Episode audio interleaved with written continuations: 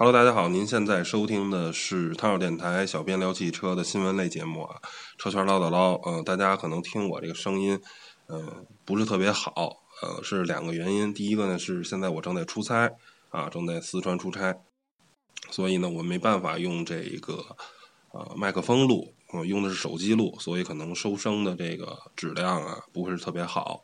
嗯，第二个原因呢就是我因为这一段时间吧比较贪凉。然后一直在空调房里吹空调，然后最终呢还是身体没扛住，呃感冒了，热伤风了。然后大家听我这声音啊，是一直在流鼻涕，然后一直是还是比较严重的感冒吧。然后呢，所以声音不是特别好听。嗯，但是呢，之前也答应了大家，嗯，每周都更新这个车圈唠叨唠，如果条件允许的话。所以呢，还是按时按点吧，把这个车圈唠叨唠这个。节目带给大家，但如果啊，录音过程中我有擤鼻涕啊，或者喝水压一下嗓子这个问题，大家啊担待一下，担待一下，真的实在是不好意思，这个身体的状况，但是呢又不想把这个节目耽误。然后上周有两个大的新闻啊，这周我们就不再说新车了，因为刚才我整个的整理了一下，确实上周的新车方面啊乏善可陈，谍照什么的。然后，但是有两个大事儿，呃，我个人认为还是，呃，挺重要的。虽然都跟这个啊新车啊厂商没什么关系，然后呢，不过总体来说跟汽车有关吧。啊，第一个呢就是这个呃优步啊，然后被这个滴滴给收购了，然后呢等于是两两个公司啊达成一个换股吧，然后呢优步把在自己中国的股份全部啊给了滴滴，然后滴滴呢。把自己所有的股份的百分之五点八九换给了优步，等于也完成了优步跟滴滴在中国的这个业务的这么一个啊合作战略合作的这么一个关系吧。然后第二个呢，就是说这个有一个叫做巴铁啊，就是这个叫是叫什么城市轨道客车啊，但是就是那种呃底下能过车，然后上头是一个特别高的一个跟地铁似的这么一个。啊，巴士铁路嘛，然后这个现在在这个，呃，我记得是大连吧，还是哪儿啊？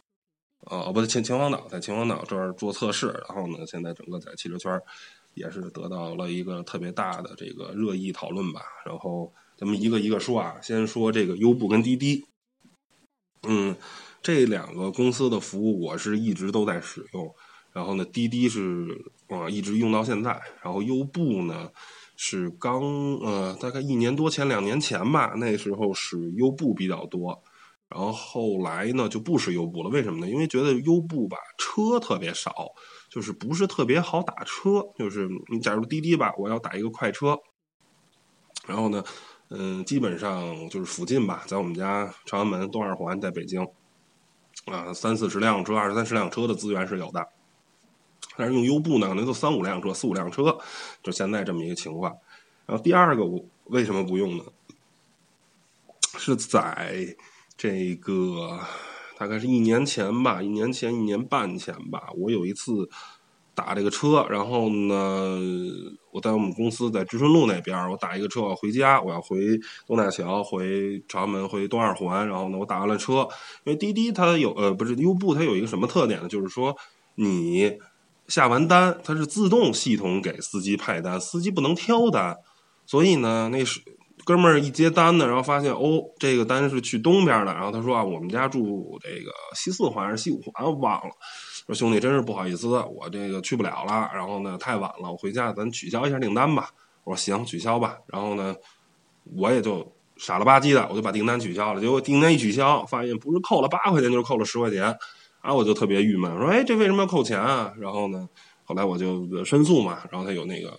就是申诉功能，说什么什么问题？我说啊，这个司机拒载，然后呢，我退单了，我取消订单了，结果还要把钱扣了啊！但是最终呢，还是这个问题得到了一个很好的解决，嗯，这个钱也退了，然后呢，这个把我这八块钱还是十块钱我都忘了啊，还给我了，嗯，就因为这么一件事儿吧，反正就我对优步呢就不是特别有好感。然后觉得你这个接完单，然后这样就很没意思。然后呢，滴滴呢，因为它是如果选择这个快车的话，因为它是抢单制嘛，就是我假如我在知春路，然后呢我要去东二环，我去朝阳门，我下了这个订单了，那你师傅如果抢了订单的话，你肯定要拉我呀，是不是？你已经知道我去哪儿了，你再不拉我，那这件事情是吧？很显然是就说不过去了嘛，是吧？大家也都就是达成一个默契嘛，就是他肯定也想去这边啊，也想去东边。他假如是晚上很晚了，假如是十一二点了，他准备收车了，然后呢，他也他们家可能住东五环、东四环呀，顺半手就给我带回去了，所以是这么一情况。然后后来呢，现在我一般就是。如果能报销的话，我就用滴滴打出租车。然后如果能，如果报不能报销的话，可能会打快车啊什么的。然后快车这个东西吧，还有一个好处就是你有惊喜，就是哎，我坐过最破的可能是个捷达吧，那个捷达春天什么的，就那种十年、十年、十八年的那种老捷达啊，银灰色的那种。然后最好的。可能坐过什么车呀？好像 A 六啊，五系什么的还真没坐过。可能坐过，嗯，类似于起亚索兰托啊什么的，呃之类的吧。反正就是二十多万的车啊，这都。然后剩下的其实大多数还都是十几万的车啊，福克斯啊、高尔夫啊什么的，Polo 啊，啊，其实这些马六啊什么的这些车还是比较多的。所以你能在啊，就是有个新鲜感吧。你你你也不知道你是什么车，但是如果你要是打出租车的话。一会儿就是伊兰特呀，什么捷达呀，现在比较新的什么绅宝 D 五零啊，都是这些车，所以还挺好玩的。用这个，用这个啊滴滴快车什么的。然后，嗯，易到呢倒是很少用，但是用过一次，我对易到的感觉还挺好的，就是在嗯去年广州车展，然后回来的时候，因为北京下大雪啊，在当时北京我们从啊。非常运气好的是没坐飞机回来，没坐飞机，因为飞机机场全面的大面积延误，然后飞机根本就飞不回来。然后呢，火车倒是可以开回来，但是在北京南北京西站我已经忘了啊，时间太长了。然后呢，但是就是其实排队的人真的不长，跟机场比，可能也就是三五十个人这么在出了站口，然后在出租车那排队，但是真的就是一辆出租车都没有，你都绝望了。然后你叫任何。车你都叫不来，然后呢，这时候易道是用的这种专车啊，然后最后叫了一个 G L 八，因为我们还搬着一堆机箱啊，搬着一堆设备，是那个三脚架呀，什么那个单反相机啊什么的，因为要参加车展嘛，报道车展，所以当时我对易道就非常好，这个印象非常好。最后从南站还是西嗯南站西站我忘了，然后到知春路回公司，好像用九十多块钱吧，八十多块钱忘了，反正就当时觉得还是。就是对于我来说啊，三个人然后拉一堆设备，给你来一辆 G L 八，然后花这个钱，我个人觉得还是挺值的。因为当时你那个情况你没有办法，你知道吧？你可能打一个出租车，首先装不了那么多设备，因为好好多好多的机箱，然后可能还得打两辆车，然后里外里的钱可能只会比一辆 G L 八更贵。所以我觉得易到也还都是挺好的。然后呢，我一直对这个互联网轿车啊什么的，这个一直是持一个比较啊。积极的态度，虽然说啊，这个可能是啊，他们从某种角度意义上说是把黑车合法化了，然后呢，很多原来的开黑车的司机，然后呢，现在在呃开这个滴滴也好，优步也好，但是我只辩解一句，就是正规合法的出租车行业也有坏人，是吧？只能说大多数的出租司机都是比较好的，而拉黑车的其实也不见得就一定是坏人，是吧？他们可能只是没有营业执照而已啊，但是不见得就不那什么啊。所以，就我就觉得这就像淘宝一样吧，虽然淘宝有没有卖假货肯定是有的，但是呢。从某种意义上讲，淘宝可能没有发票啊，没有这些东西，但是他卖的货是真的吧，是吧？他提供的服务是没有问题的吧？嗯，从某种意义上讲，他有时候你真的比京东差吗？是吧？或者说真的比实体店差吗？我觉得啊，价格杠杆这个东西是，啊，对于啊这种打车软件还是一个很很有嗯帮助的。因为实话实说，出租车确实比较贵，而且有时候，嗯，如果没有这种打车软件，没有这些啊所谓的这种没有运营资质的这些黑车进入市场，其实出行的资源还是很不够的。就像两三哎两一两个星期前吧，然后北京那时候下了一场特别特别大的雨，然后我姥爷当天生病了，然后很严重，然后已经下了病危通知书了。我当时我在家，我要去医院看我姥爷，然后当时就是出租车我已经加到二十块钱了。我从我姥爷住那个医院在东直门医院。然后我们家在东大桥长门，其实直线的距离开车的话不会超过五公里。然后打车的正常的费用，你像三块钱一公里，十五块钱、二十块钱吧。我 N 多次打车回来都是十五块钱、二十块钱就能到家。但是我加二十，没人接这个单，那我怎么办？我我已经加的比本身这个车费还要贵了。但是当时因为北京下雨，出租车很少出来，没人接这个单。然后这时候，非常感谢一个滴滴的一个快车司机。然后当时的费用是二点八倍，就是比平时的二点八倍。最后我好像花三十多块钱吧，反正从从我们家到到了医院。然后我姥爷也很好，然后身体也算暂时恢复健康了吧。然后就是说怎么说呢？就是如果首先我当时靠拦出租车这件事儿，基本上已经不可能了。因为我跟因为我回来的时候跟那个回来的时候是加了十块钱还是十五块钱？我从东直门又回到东大桥，然后我问那个出司机傅师傅说：“这我就说当天事儿，我说我当时加了二十块钱都没有司机拉我，等了两分钟，通知了六十多辆车都没人拉我。”然后他说：“嘿。”兄弟，这也就是你没赶上我，赶上我，我肯定抢你这单。你说你这单这么近，三五公里，然后就我能到三十多块钱。我说是啊，我就我就我我说我都纳闷为什么没人拉我。他说你一有这种啊，一出这种呃怎么说呢，就是这个恶劣天气，然后路上没车了，然后大家就狂加钱，所以出租车你在路边你招手根本就拦不下车来，所以没办法，然后大家都就出租车就就比着。当时就是价高的价高得得嘛，然后呢，真的也就是滴滴这个快车的这些司机，他们可能就是按倍数嘛，他们能接受了就接受了，然后不能接受的也就不接受了。所以怎么说呢，就是没有当时那个，如果政府只是一刀砍了，然后把这个快车这方面业务给取消了，说没有营运资质你都不能开的话，那我当时我真的不知道。我我怎么办？然后呢？现在非常好的消息呢，也是终于啊，政府现在在放开口子了，说只要这个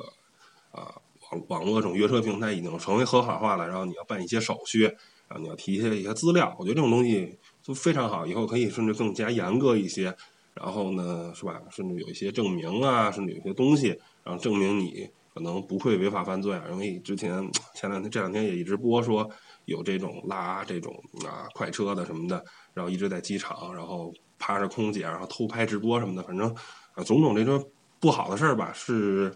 只能说是坏人混进了这个行业的队伍里。这个行业绝大多数的司机师傅其实就是想挣点钱养家糊口，然后自己辛苦一点、累一点也好，然后呢能挣一个相对来说比较好的收入。其实我现在问了很多师傅。啊，每次跟他们呃都聊，然后说滴滴现在你天累死累活的开，可能一年一个月也就挣个一万多块钱吧，然后每天可能要开十二个小时或者十四个小时，实话实说啊，还真的是挺累的，然后还得冒着这个有可能被抓的这种风险，嗯，所以怎么说呢？我觉得就是一有辛苦就有收获吧，然后我一直是非常力挺这个嗯呃网络打车这个公司，然后有问题的话咱。去啊，举报也好，去什么通过一些方法，因为尤其是你看现在淘宝上卖假货了，就比当时要少了。这个任何行业都要经过一个野蛮发展的过程吧，然后只能说，嗯，在野蛮发展的过程中啊，出现了一些问题，但是我们。去解决它就好了，我们不能把它一竿子打死。那一个小孩在成长中总会犯浑，总会不听话，总会闯祸。你不能说因为他闯了祸了，一下就给孩子弄死吧？说你这孩子那么讨厌，你这孩子那么不听话，你那孩子怎么闯祸呀？你给他弄死了，是吧？这个我觉得不是解决问题的方法。然后行了，说了这么多我对啊打车软件的这种看法，然后咱再说回到优步跟啊滴滴这和这两家的啊。仗打的其实很火热啊，但其实的话，呃，滴滴跟优步本身在中国来说是一个非常亲密的关系，其实都是大家也稍微啊在互联网查一下都知道，他们都是柳传志的产业。柳传志的联想控股集团本身控股的是神州租车啊，然后呢，柳传志的女儿柳青呢是滴滴中国的董事长 CEO，反正应该是个嗯，反正位高权重吧，职位我具体的我也记不清楚了。然后他的侄女是叫柳什么来，我忘了，是优步的中国区的总裁老大，所以。这种战略合作对于这个等于是都是老柳家的一件事儿，我觉得对于两个公司来说是一个啊非常好的，就是因为滴滴现在在中国的这种成功是啊无以复加的，是每个人都看在眼里的。现在滴滴从快车、拼车、顺风车，然后呢出租车、代驾，然后还有试驾，就是你的任何有关出行的东西。滴滴全部覆盖了，而优步呢？这家公司很明显在中国的发展啊，远没有前两年的那个脚步这么快。然后呢，说到优步来说，我其实想特别说一下啊，优步的这个创始人叫卡莱尼克，这这这大哥叫特拉维斯卡莱尼克。然后这哥们儿其实特别神啊。然后他最早创建的一个公司好像叫 Soker，Soker 就是资源的那个。然后他是一个类似于中国的那种电驴吧。啊，中国这种嗯，就是那种提供互联网这种啊 P to P 的这种种子这种下载的这么一个，然后当时这个网站非常成功，然后有很多很多人，好像同时说每天呢都有二十万人在分享种子啊，分享这种链接，然后你可以下载那下各种各种的啊各种电影。但是后来这个网站呢，因为毕竟分享的东西都是盗版的嘛，然后被啊美国的这个叫做。啊，就是好莱坞吧，反正他们这个相关的这个利益相关方吧，然后去告，然后要让要他赔两千五百亿啊，两千五百亿美元。然后那哥们儿最后反正通过一些破产手段吧什么的，反正最后把这公司说我破产了，你我肯定赔不了你这么多钱。最后好像赔了一百多万吧，然后也是倾家荡产，然后各种东拼西凑把这一百多万给拿出来，然后庭外和解什么的。反正这公司就第一次创业就算失败了，然后第二次创业呢，好像又创办了一个科技公司，然后呢为体企业提供一些啊信息服务，然后这公司结果做着做着呢，本来挺好的，结果呢，他其中的一个合伙人呢中途跳台去了，跳槽去了索尼，然后公司的资金链又出了问题了，然后呢那个当时他最大的这个投资人就是达拉斯小牛队那老板马克库班。然后这哥们呢又要撤资，结果呢，这公司就好死不死，就一下就就就就就要黄了。然后这哥们后来又自己一个人，然后呢特别苦逼苦的，然后呢一直参加那个，就是恨不得就是没吃没喝这种状态，一直参加博览会，然后一直往这公司一个人在死扛这公司。然后最终这公司，然后好像是卖了一千一千九百万美元吧，然后把这公司就给卖了。然后他等于拿了一大笔，然后呢。他就等于出国出玩去了，是吧？周游全世界。然后他在周游全世界的过程中，发现我在当地想打一辆出租车，这种，我说我想打一辆车，然后呢，我想从甲地到乙地这件事儿，发现，哎，这是一特别难的事儿。然后呢，我我就就就就没有这种软件可提供这种服务。然后呢，这就是优步啊，Uber 这个这个公司的最原始的这个创始，然后他就开始一个一个弄。然后这个公司，这个优步的这个创业更知道啊，你他在全世界现在有三百多个国家。三百多个说错了，三百多个城市有那个这种网络覆盖，然后呢，但是每到一个地方都是受到当地政府打压黑车，然后当地的出租车司机啊，这种说你这个算是欺行霸市，你这个算啊扰祸我们本身那种秩序，反正他各到处抵制，然后但是他最终呢靠自己啊这种不断的磕磕磕啊，不断的靠这个打灰色地带擦边球，最终。然后，Uber 这个公司现在是估值七百亿美元，是全世界最大的这种互联网出行风向的这种公司。然后这哥们儿的创业故事也真的是一个啊，特别让人嗯，怎么说呢？特别让人为他高兴吧。反正我是觉得这样的创创始人，这样的创业是一个特别帅的一个创业。然后嗯，怎么说呢？就是不能否认啊。然后确实，互联网。这种游戏规则，这种玩法，可能是对传统行业的是，呃，一种特别大的打击。但是你不能否认的是，比如在中国出租车行业是可能服务脏乱差，然后各种啊乱象横生。然后呢，像我知道日本或者德国那出租车从日本的机场然后打到日本城里，然后需要一千多人民币。然后我不知道打 Uber 是花多少钱，但我想应该会比如果他也是一千的话，可能没人会选择这个服务。我想它应该在日本应该可能是两三百就便宜了。它的核心是用更低的价格让大家去分享的这个出行方式，啊，我个人觉得这是嗯特别伟大的，甭管是 Uber 也好啊，甭管是滴滴啊、神州租车啊、快滴，甭管是这些所有的互联网的出行方式的这种 APP 这种软件，我觉得都是特别伟大的。然后我也是受益者，如果我不用这些软件，我真的不知道每天我如果早上要七点多。啊，坐飞机，然后啊六点多，然后坐飞机的时候，我我四点多钟从我们家或者五点多从哪出出来的时候，我去哪儿打车，我我真的不知道。然后包括今天，我现在虽然在四川，但我来的时候是北京是下大雨，然后我也是在家出门之前我就叫好了一个车，我打好了一个点，然后那师傅就直接来这儿接我，然后我出了家门，直接坐上车就走了，然后我没有被雨怎么淋。嗯，我觉得这种以我切身的体会来证明了这些软件呢是非常了不起的，我是一百二十个为他们点赞的。所以呢，这两家公司合并了以后，然后大家也不用说啊，这可能是易到啊，这可能是神州租车的末日来了，然后这个绝不可能。当初优酷收并，呃，当初优酷跟土豆合并的时候，大家都觉得是呃视频互联网站的时候，呃，就是。没有战事了，已经是宁日了。但是事实上，我们看到的是，啊，爱奇艺呀、腾讯视频呀、乐视啊，一个又一个视频网站重新站了出来，然后来挑战优酷跟土豆这种强大的联合。然后呢，当这个啊，美团跟大众点评啊，然后合并了，然后觉得可能这种点评类的、外卖类的这种东西再再无战事了。然后，但是我们看到的其实是百度外卖、饿了么什么的这些。有更多的网站在加入了这种战斗中，所以，呃，当这个某个行业有利益、有用户可争，然后呢是一个非常大的蛋糕潜在市场的时候，就会有不断的创新者，有不断的创新型企业加入到这里面，然后去在这个里面去争得一席之地吧。所以，关于优步啊和滴滴的这个。东西我就说完了，我只能说，啊，联想可能啊，柳传志刘老爷子